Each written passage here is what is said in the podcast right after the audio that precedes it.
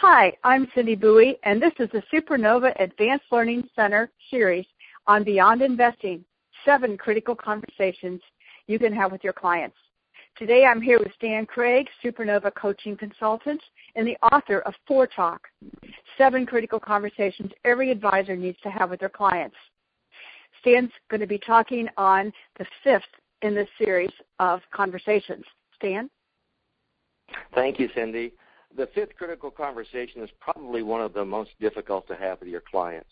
It's actually one of the most difficult questions clients have to answer and discuss with their family. It's have they taken care of final arrangements? Let me tell you why that's so important. One of the real tragedies that I've seen as a pastor and as an advisor in working with hundreds of clients all around the country is that most are unprepared when the end of life comes there are, as you know, over 60% of Americans don't even have a will. But when it comes to planning and making end of life plans, nearly 85% of Americans haven't done that.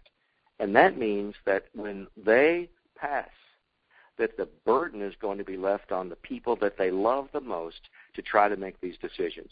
And there's two tragedies about that. The first is when they are most vulnerable, the client's family can be sold a wide variety of services that they absolutely do not need. Uh, another story. A husband and wife passed away, leaving two teenage children. Their guardian was appointed in the will, as it should be. And by the way, if your clients have children under the age of 18 and they have not done a will appointing a guardian, they leave their children at risk. And if you, as a financial advisor, the children are 18 and you do not have a will from your guardian, you leave your children at risk. And you say, well, no, my family would take care of them. I want my sister to take care of them. Let me just tell you, if you have a big estate, if you charged your travel and you happen to have an, a car accident or an airline accident or some other injury while you're traveling, and your insurance company is going to pay $500,000 per each person who's injured or killed in the car, you could have an estate that people will fight for by trying to raise your children. You do not want a court discussion about that. So taking care of final arrangements means you have that will up to date. But it also means that you keep them from being vulnerable. The guardian in this case went with the children to the funeral home or to the mausoleum to prepare. And when they got there, they were showed the most expensive of caskets, the most expensive of services, and these were teenagers who had no knowledge of any of that and they were being upsold into the most expensive funeral ever. And finally, the guardian had to ask the children to leave, and he went back inside and explained to the guy that this was absolutely the wrong thing to do for these children, and he did not want that done anymore. Now, this happens to so many people who are bereaved. That's the reason you need to have a plan to take that in place. You need to plan for final arrangements. Let me tell you another way where you can be generous. A friend of mine recently passed away and in the funeral note, it was said that he had donated his, uh, he was an organ donor, and other families were already being blessed by his life and by his generosity.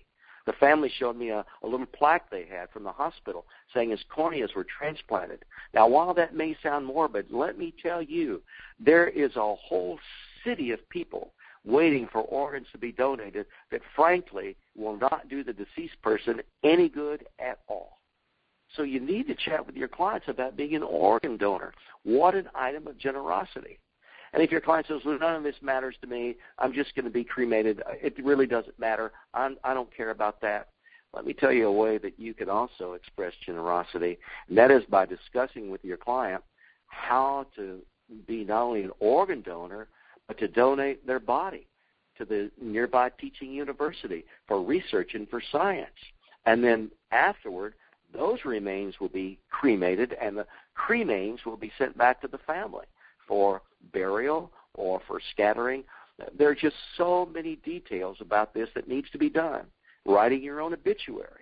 It makes such a difference when clients really take the time to engage their families on taking care of end of life planning. Those are critical conversations. And I will tell you, every survivor will be grateful to you for having that conversation and starting it with your family. That's just one more of those critical conversations that generally no one is having, but you ought to be having with your clients. Difficult, but the difficult conversations are often the most rewarding. This is Stan Craig. Thank you for being with us today. We look forward to chatting with you again on the critical conversations you need to have with your clients. Thank you so much. We'll chat next. Thank you, Stan, for that fifth critical conversation.